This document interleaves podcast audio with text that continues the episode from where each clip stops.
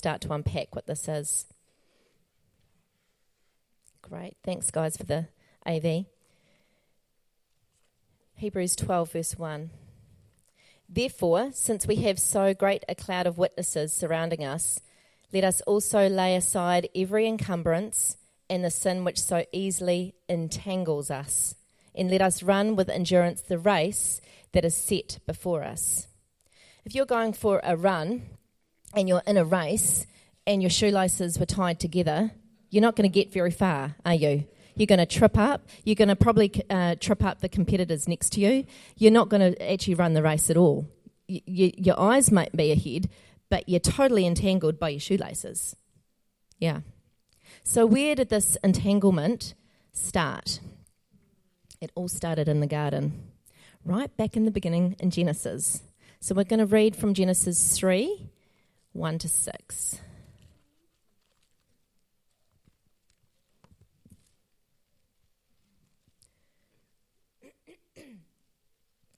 Now the serpent was more crafty than any beast of the field which the Lord God had made. And he said to the woman, Indeed, has God said, You shall not eat from any tree of the garden? The woman said to the serpent, From the fruit of the trees of the garden we may eat, but from the fruit of the tree which is in the middle of the garden, God had said, You shall not eat from it, or touch it, or you will die. The serpent said to the woman, You surely will not die. For God knows that in the day you eat from it, your eyes will be opened, and you will be like God, knowing good and evil. When the woman saw that the tree was good for food, and that it was a delight to eyes, and that the tree was desirable to make one wise, she took from its fruit and ate. And she gave also to her husband with her, and he ate. It was when she looked, when she looked at the tree. The serpent or the enemy got Eve to look at the tree, and he appealed to Eve's eyes. We know that the eyes are the window of our soul, and so what we look at and what we take in through our eyes um, are actually vi- it's vital to our health. Mm. Let's now look at 1 John 2, verse 16.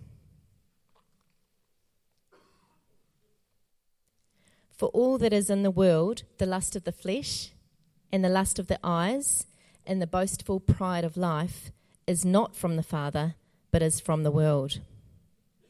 The serpent appealed to what she could see and planted the thought in her mind of, Ooh, if you eat that fruit, you'll be wise. You'll be like God. Hmm.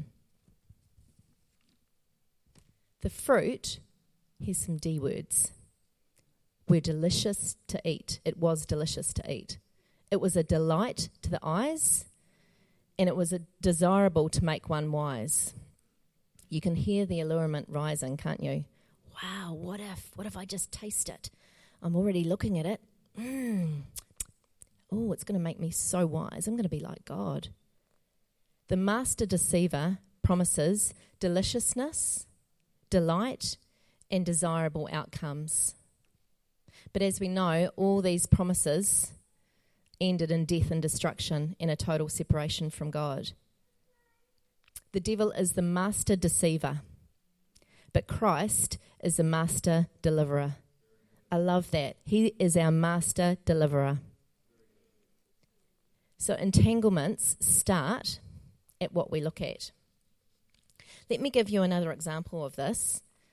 Um, in the holidays, I took the girls to Te Papa and um, we went to see the bug exhibit that is on at the moment. If you haven't been, I'd really recommend it because we just found it fantastic. We were only going to be there for a short period of time, and we ended up being there for almost two hours. It was really quite amazing. And the things that stood out was um, just the intricate detail of these bugs and insects that God has created. It was just like, wow anyway, there was a particular bug that really stood out to me, and it was called the orchid mantis. Um, and so, what you're about to see, we're going to roll a clip. What you're about to see is how our eyes can deceive us. If you can just roll that clip, that'll be great. Deep in the tropical rainforests of Asia lives a majestic assortment of orchids. they seem to be nothing but harmless blossoms. But look closer. This beauty is hiding a deadly, stealthy killer.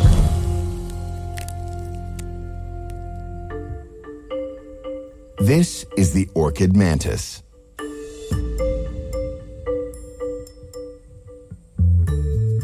While this praying mantis can blend with green leaves to ambush prey, the orchid mantis has taken it up a notch. Known as aggressive mimicry, it's the only insect known to disguise itself as a flower, which actually lures prey. And the way it works is pure ninja stealth. The mantis imitates the texture and color of the orchid's petals, which attracts insects who think this is a harmless flower to pollinate. To keep up the charade and avoid detection, it remains as still as possible, rotating only its head to get a better look at prey. While the orchid mantis has a large appetite and eats an array of insects, it is a selective hunter. So patience is a key part of the orchid's stealthy strategy. It's not going to blow its cover for this sapsucker. Those sticky threads would be unpleasant to eat, but this moth is ripe for the picking.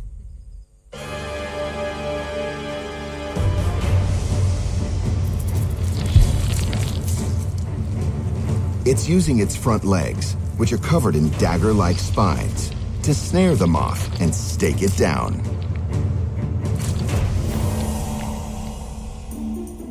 The ninja disguise is so successful, scientists believe the orchid mantis is better at attracting pollinator insects than actual orchids.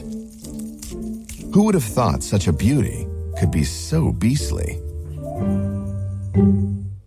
Amazing, hey? I love that line. Who would have thought something so beautiful could be so beastly? it stands out and it shines, but it is a deadly trap, a perfect scam. It's dazzling, deceptive, but deadly. Sounds a lot like the serpent, doesn't it, in the garden? Mm. It mimics a flower, and it is the most beautiful flower in the garden of all. Most beautiful flower of all. It promises pollen to unsuspecting insects, but it is actually a deadly trap, as we saw. It's appealing to the eye of the other bugs, and it, as it mimics the flower and plants the thought of pollen into the mind and senses of the other bugs, like we saw with the moth sounding attractive but ultimately deadly, that poor moth. we get entangled by things that we think bring life, bring life to us, but they only end in death. Let's refer back to Genesis 3, verse 1. Now the serpent was more crafty than any beast of the field which the Lord God had made. It sounds like the orchid mantis, doesn't it? In Genesis 3 4 to 5, which says, The serpent said to the woman, You surely will not die, for God knows that in the day you eat from it, your eyes will be opened, and you will be like God, knowing good and evil. See, the devil knows our fallen state, and he knows how to tempt us. He knows where to get us, doesn't he?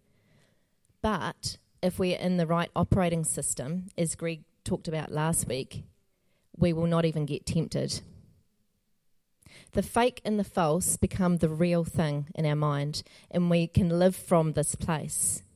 The deception becomes alluring, and we can be taken in just with one bad decision. Another word for false is pseudo. It means not actually, but having the appearance of, almost, approaching, or trying to be. So, what keeps us entangled? I believe it's looking at the wrong things, which leads to wrong thinking. You may not realize it, but what you look at affects what you think, and the two are intrinsically connected. Turn with me to Ephesians 4 17 and 18.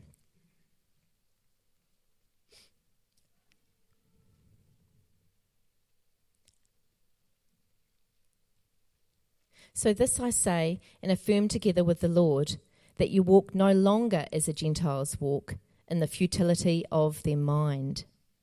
Verse 18 Being darkened in their understanding, excluded from the life of God because of their ignorance that is in them, because of the hardness of their heart. This could be us, being darkened and excluded from the life of God. Why? Because of the ignorance that is in us and the hardness of our heart. Eesh, you think, I don't have a hard heart. I'm, I'm fine. I've got a soft heart before you, Lord, until it gets tested. Hey. We know that the battlefield is of our mind. And that is why it is so, so important to have our minds renewed by truth. Not just any truth, not my version of truth, His truth. Let's look now at 2 Corinthians 11 3 to 4.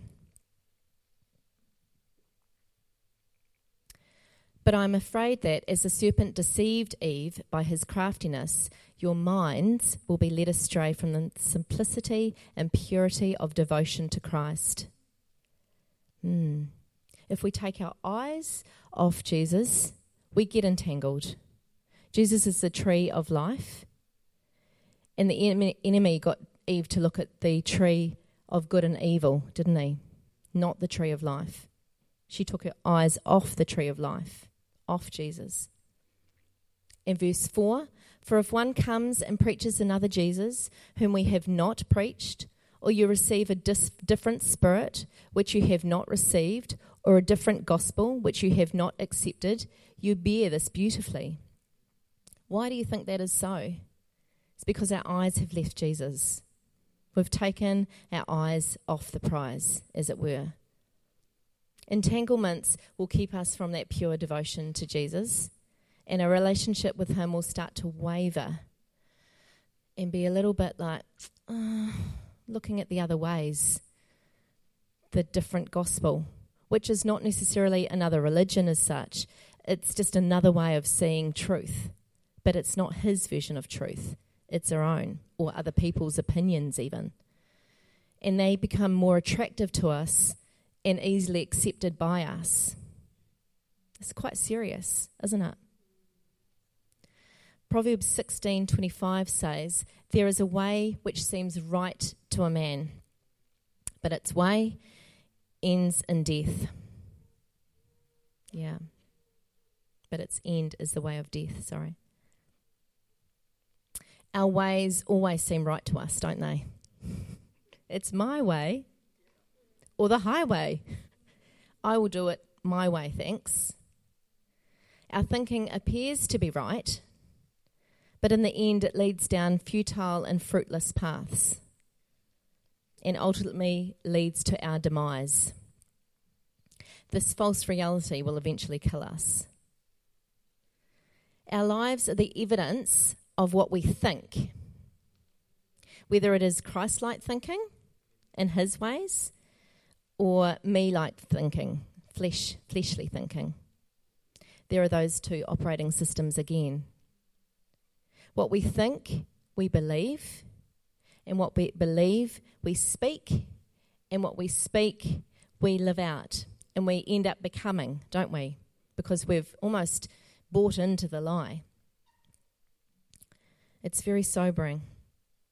And I've got an example which is very raw that has just happened in the last week of my thinking. I'd been offered a new. I have been offered a new position, a part-time position in a um, in a centre working with children with disabilities. Very excited about it. Very like, yee, this is going to be something new. I can get my teeth into, and I can really, you know, um, uh, just enjoy and learn more about and grow in. And then I started thinking about all the unknowns of this position. And I started thinking about, but what if I don't fulfill their expectations? They've set out the expectations. What if I don't fulfill them? What if I uh, can't live up to what they want and I'm saying I can and then I don't and then just, you know, ah, I was just feeling all this dread started to fill me. And for me, it happens that I get um, worried, and then my stomach starts to churn. I don't know if any of you guys are like that, but I just felt physically ill. And come Friday night, when um, Greg had taken the girls over to Battle Hill with the camp, um, I couldn't sleep. And I was worrying. I was worrying about my previous job. I was worrying about my new job. I was worrying about the kids. So I was worrying about the dog. I was worrying about everything. I literally was. And I was wide awake. I was waking every half hour. I woke at three. I was worried about this message too, because I knew that I was, you know, bringing the message, which is quite incredible because the message is on entanglements. And I suddenly realized at three o'clock in the morning, I am totally entangled. I am so not qualified to bring this message. I cannot, Lord, I cannot do this. And I was like, okay, just go back to sleep. Your alarm's set for six. You can start your writing then. You don't need to start at three. It's okay. So I went back to sleep. Well, for goodness sake, I had a dream. And it was a dream that Greg came home with the girls dripping wet because they've got flooded at camp. Which was actually not reality. It was totally fine. They were they were happy as Larry. It was just my silly thoughts had got completely entangled and way over there. I got up at six and I thought, no, I'm going to put on some music. I'm going to read your word, Lord. You've got to help me in this because I so cannot do this. And I just put on the music and it was like this tangible switch. This peace flooded me, and I still felt a bit squirmy in my tummy. But as I started reading, and my fingers were going ten to the dozen with writing, his peace just kept coming in waves, and it was incredible. And by the time um, I was um, up and ready to go, I just felt this confidence that certainly didn't come from myself; it came from him, spending time in His Word. So entanglements start at what you look at, and then they move into what you think. Why do you think we believe the lie? Why do we get sucked into the trap like that little moth and like Eve? For me, it was because my mind was not yet renewed to the measure of truth needed to stamp out my fleshly thinking you know, to think about all the um, the negatives and the unknowns about a new job. I should be celebrating and praising the Lord for this new opportunity, not in fear and worry and dread. Oh, and secondary to this, I hadn't taken the thought captive, as um, he says in his word, to bring every thought under submission to Christ. But when I did, in that moment of my decision came, freedom came with it and that peace came with it. So beautiful. He is so faithful. Another reason why I think we believe the lie is that the lie can sometimes be more attractive than the truth. It's hard to admit that, isn't it? We need layers to cover over our flaws. Yup. Because if we become uncovered, it reveals the rawness and truth of our insecurities and the fears that hold us captive. And that is a very vulnerable and sometimes ugly place to be. It was pretty yuck for me on Saturday morning last week. I'm sure you've all had those moments where it's just like, whoa, I just feel bound up with this yucky feeling. We seem to believe the sin and the lies over the truth and are blinded by deception and the counterfeit which can totally hold us captive, just like Eve and the moth again.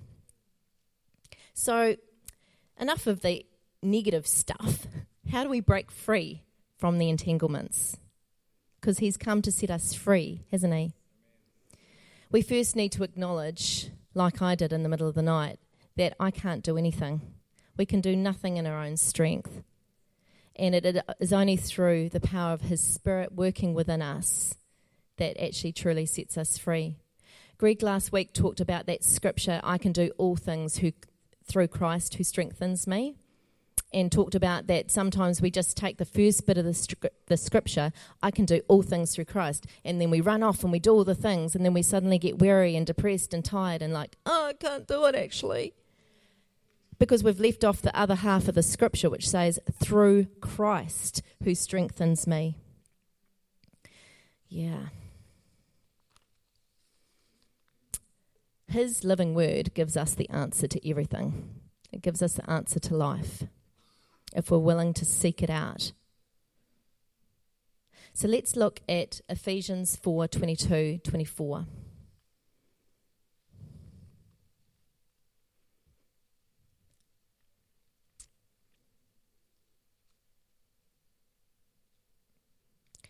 In reference to your former manner of life, you lay aside the old self, which has been corrupted in accordance with the lusts of deceit. In verse 23, and that you be renewed in the spirit of your mind. Verse 24, and put on the new self, which is in the likeness of God, has been created in righteousness and holiness of the truth. Wow, what a promise when we actually do those things. We become renewed in the spirit of our minds.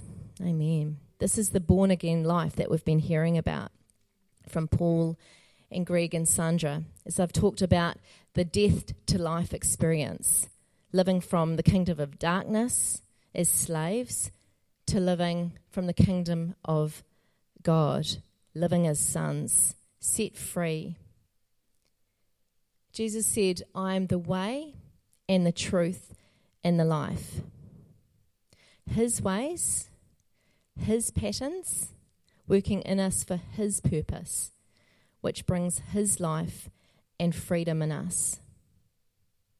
It's such a beautiful exchange, isn't it? When we give our rags and He gives us His riches. It is so beautiful.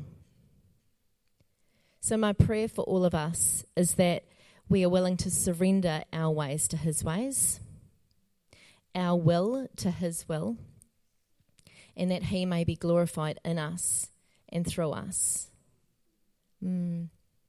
And I would just um, add to that that if um, anyone is actually feeling entangled, you don't have to stay there. Because as we've looked in His Word, He's given us the answers. He's given us His Holy Spirit to set us free and to unlock stuff that maybe we think in our logical thinking, there is no way I can get out of this trap. Like the moth, there is no way I can get out. But actually, through the power in His Spirit, we can. We can. He sets us free. Thanks for listening, guys. I just want to sense, just create an opportunity. Know, when you hear a message like that, then I believe the Holy Spirit wants to set some of us free. Um, before we do that, I just, uh, as Danny was reading Hebrews 12 1, 2 says this fixing our eyes on Jesus the author and perfecter of faith, who for the joy set before him endured the cross, despising the shame, and sat down at the right hand of the throne of God. And as we've heard, that's the key to fix your eyes on the answer. And He is the answer. You know, we go looking for answers in everything but the answer. Uh, because, like Danny said, sometimes the answer actually doesn't look like the answer. And you're in fear of the truth because the truth that actually comes to set you free has the power to propel you because you can't see it. And that's why eyes to see is so important. It doesn't look like Jesus because your fear is screaming, run, run, run. And yet, this is the answer to set you free.